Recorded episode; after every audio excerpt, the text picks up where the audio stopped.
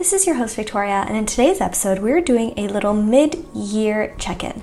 I'm going to be sharing what are the three biggest challenges I've noticed with my clients over the past six months, explain to you what you can do if you are dealing with similar challenges, and ending with a little reflection, which will hopefully help you set yourself up for the coming six months. As usual, I would love to know where in the world you are as you listen to this episode. So take a quick picture of where you're at right now and tag me on Instagram at Victoria Sardain. I would love to see. Enjoy! Welcome to the Victoria Sardain podcast, where you'll discover actionable tools, tips, and tricks, as well as inspiring conversations to support you to change your own reality. We all have immense personal power within us. We all have the ability to be the person we look up to the most and take charge of our lives and our future. Sometimes we just need a little insight, a little change of perspective, and a friendly nudge to take the step. Are you ready?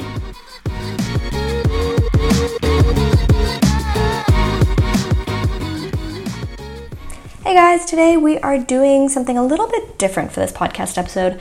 It is the middle of the year. We are smack dab right in the middle of June, which means that six months have passed since we started 2021 and we have six months left.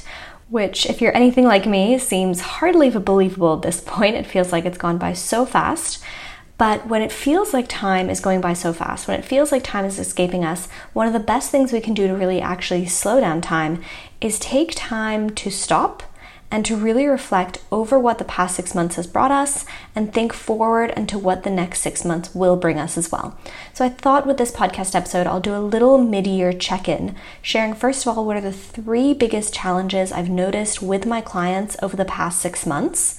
And explain a little bit about why these are challenges and what these clients needed to do or what you might need to do in order to move on from these challenges. Then I'll give a little bit more detail in terms of an update on my front, something that I put together which will help you deal with similar challenges, and ending with a little reflection to help you reflect over the past six months and project forward in the next half year. All right, let's get straight into it. Three biggest challenges I've noticed with my clients this year, starting with number one, which is finding a balance between need to do's and want to do's.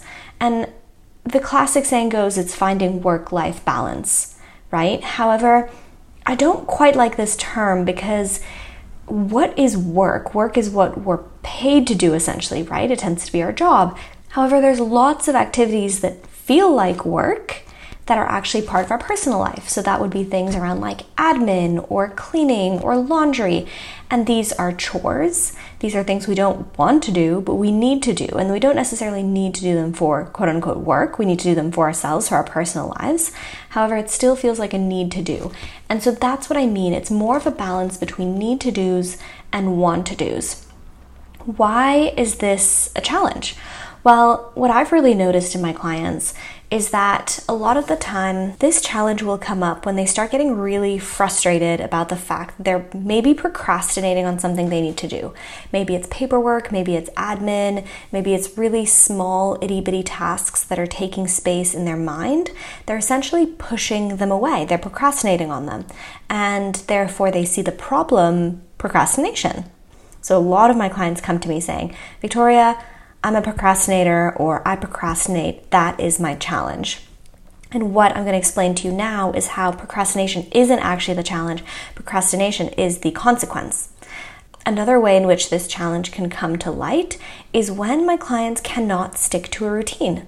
So maybe they have a specific routine they want to pick up, they want to be going to bed earlier, they want to be waking up earlier, they want to be doing more exercise, they want to be having a better life hygiene, essentially a routine that they want to do, but for some reason they just can't stick to it.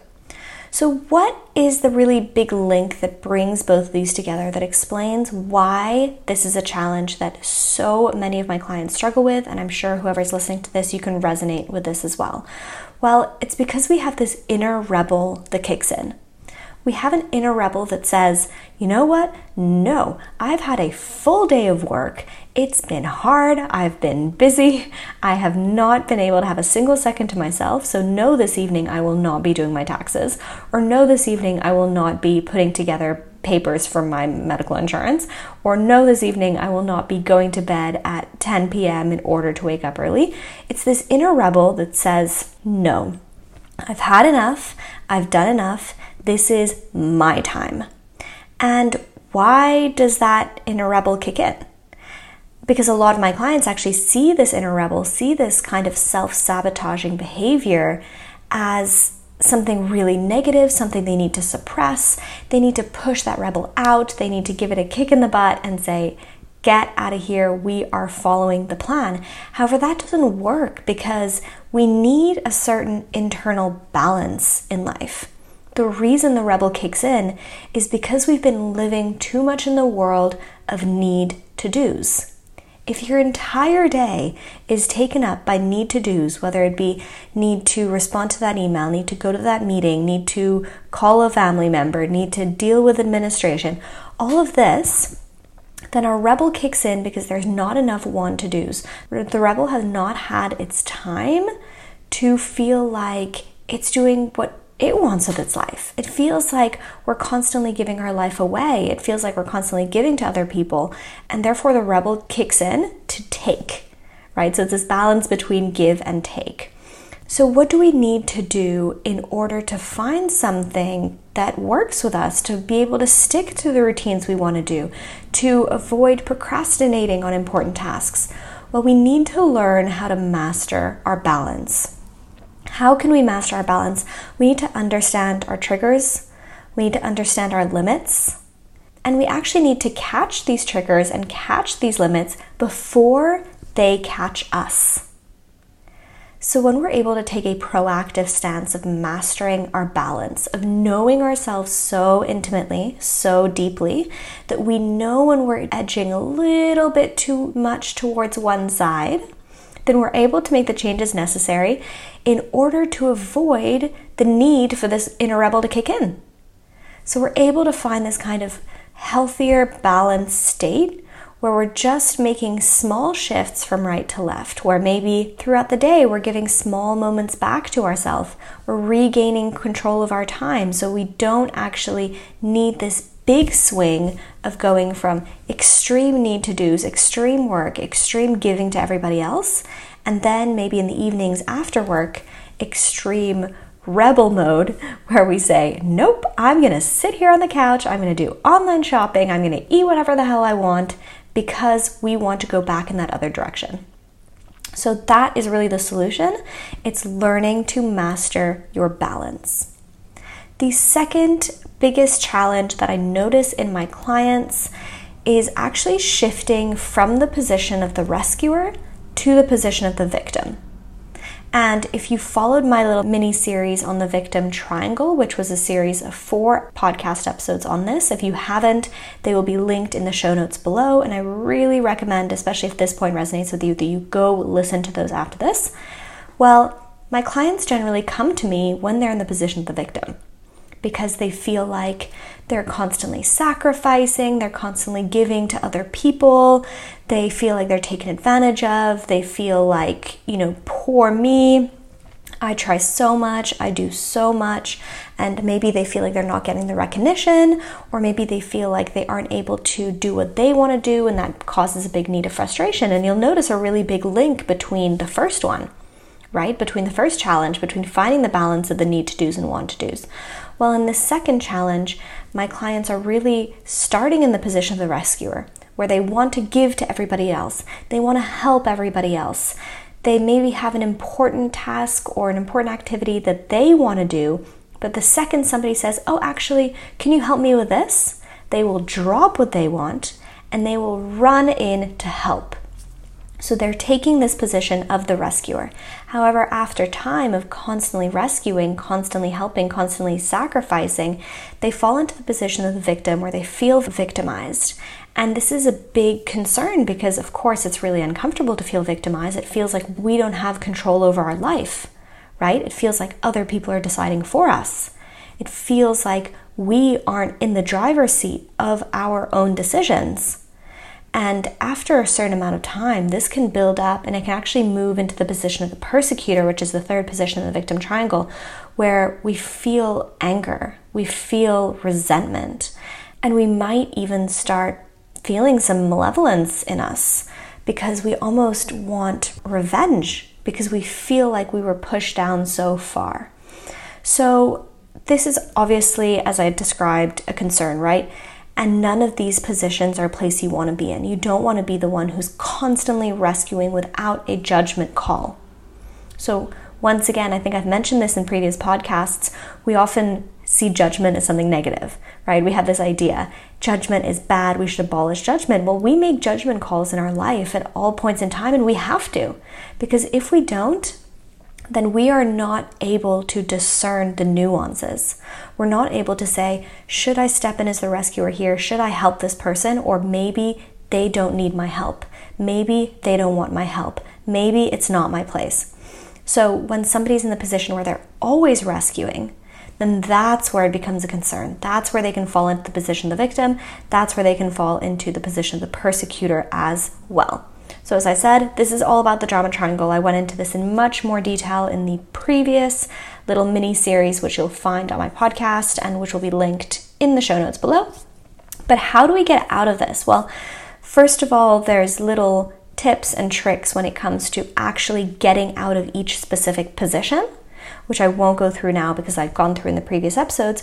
But overall, I'd say the most important is to be able to master your values to understand what it is that you value and also being able to master your beliefs. What beliefs are standing in the way? What beliefs are driving you to take these positions? When we find ourselves in a repetitive pattern, maybe you're always rescuing, or maybe you're always feeling victimized. This generally is linked to either values that we have or beliefs that we have.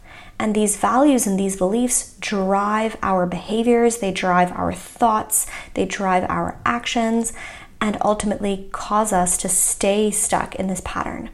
So that's what we really need to do with the second challenge is learn to master our values and master our beliefs. The third biggest challenge that I noticed in my clients is sweeping things under the rug.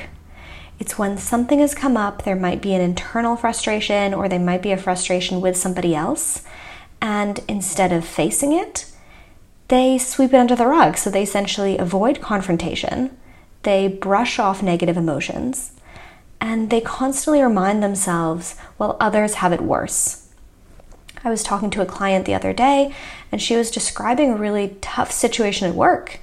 And it was uncomfortable, it was unpleasant, it made her not excited about going into work in the morning and actually start resenting her job a little bit. But she kept telling herself, well, it's not that bad. I can't really complain. Others have it worse, etc. And the truth is that, yes, of course, other people might have it worse, but if we're simply brushing things off, ignoring negative emotions, ignoring the struggles we're going through, and just saying, it's okay, I'm just going to put it to the side, put a fake smile on my face, and go through with it, that's not a healthy long term solution because we know that sweeping things under the rug does not make it go away. It only makes it build up over time. So, why would somebody do this? Why would they avoid confrontation, brush off negative emotions if they know as well that these won't go away, that they will build up over time? Well, we ignore things we don't understand because everything that we don't understand is out of our comfort zone. It's scary, it's uncomfortable, so we ignore it. And it's easier to ignore things we don't understand. So, when you feel a negative emotion within you, maybe you start feeling a little bit of frustration with a friend, a family member, a significant other. Maybe it's more with yourself. You start feeling sadness or loneliness creeping up. And instead of dealing with it, instead of confronting it, instead of asking yourselves the right questions, you find yourself ignoring it. Well, that also suggests a lack of trust in the self. If you don't trust yourself, then you might start living with this belief that you're out to sabotage yourself. You think that a negative emotion creeping up within you is trying to make you take a step back or is trying to stand in your way and it's something that should be pushed away, it's something that should be ignored. When we learn to trust ourselves, on the other hand, we learn that actually every emotion that we're feeling within us has a reason. and is valid and is worth looking into or worth asking ourselves the questions about. So that's really the key to this biggest challenge is mastering your emotions. And when we learn to master our emotions, we learn to not let them take us over nor suppress them. So we don't want, of course, to suppress our emotions, as I said, which is the equivalent of sweeping things under the rug but you don't necessarily want your emotions to completely take you over, where in a moment of anger you find yourself acting in a way that is maybe not in accordance with the kind of person that you want to be. So that's where we master our emotions. We learn to understand them. We learn to work with them. We learn to ask ourselves the right questions. We learn to notice the nuances in how we're feeling. We learn to label our emotions, work with them in order to drive ourselves to where we actually want to be. So, those are the three biggest challenges I've noticed in my clients. It's about finding this balance between the need to do and the want to do. It's about moving from this position of the rescuer to the victim. And it's about sweeping things under the rug. So, as I said before, what we need to do is we need to master our balance, we need to master our values, we need to master our beliefs, and we need to master our emotions in order to be able to overcome these challenges. And so that's specifically why I created the 12 week self mastery solution program. It's essentially to bring you from a place of self sabotage to self mastery. It's bringing you from a place where it feels like life is happening to you to getting back in the driver's seat where you feel like you're regaining charge of your life. And ultimately, to take you from a place where you feel frustrated with yourself to feeling in peace with yourself.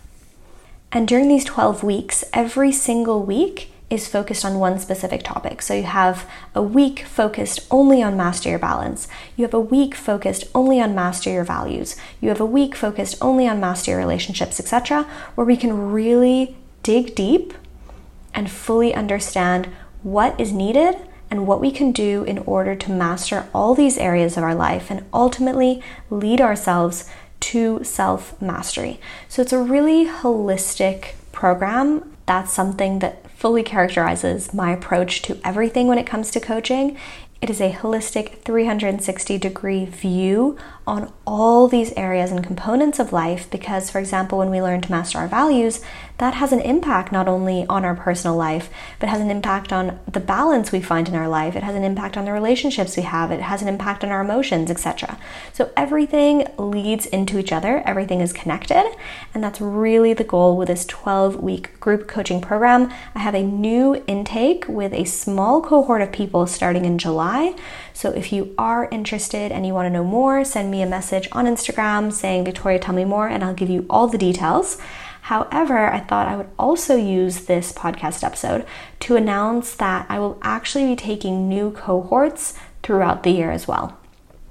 So, if you want to know more, maybe July isn't the right time for you, then still send me a message, and I have an early bird list to all those who will find out every time a new cohort, a new intake launches. And if you want to be the first to know, then you can send me a message and I will add you to that list as well. So, I wanted to end this episode with a little reflection. As I said, if it feels like time is escaping you, if it feels like time is just running under your feet and you can hardly catch up with it, well, first of all, actually, in the self mastery solution, we have a whole week focused on how to master your time. So that's the first thing. but the second thing is also something that really helps is really taking the time to stop, to pause, to reflect over the past few months, and to plan for the next.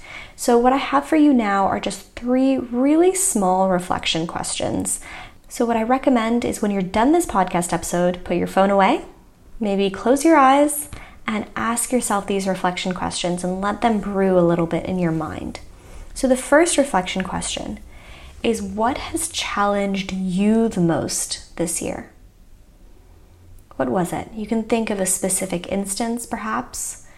You can think of a recurring pattern that has been challenging for you. Ask yourself what has been the biggest challenge for you over the past six months? The next question is What has been the most important lesson that you have learned over the past six months? Maybe it's related to the challenge. Maybe the challenge taught you a lesson. Or maybe it's something completely unrelated. What is the most important lesson that you have learned over the past six months? And the last question is what intention, what mantra, what mindset do you want to keep in mind for the next half year? What is something that you really want to hold on to and remember and anchor in and keep with you for the next half year, all the way until December. So, those are just three short reflection questions. I actually have a free ebook on doing your mid year check in, which asks a lot more questions and really guides you through the process of doing this little check in with yourself I'll put the link in the description below so you can always download that ebook if you want to take this a step further, and I recommend you do. In any case, I hope that that was useful. I hope that that was interesting. I would love to hear your feedback on this episode, specifically which was your biggest challenge of the year. So please send me a message and let me know. In the meantime, guys, I'll see you next week for a brand new episode.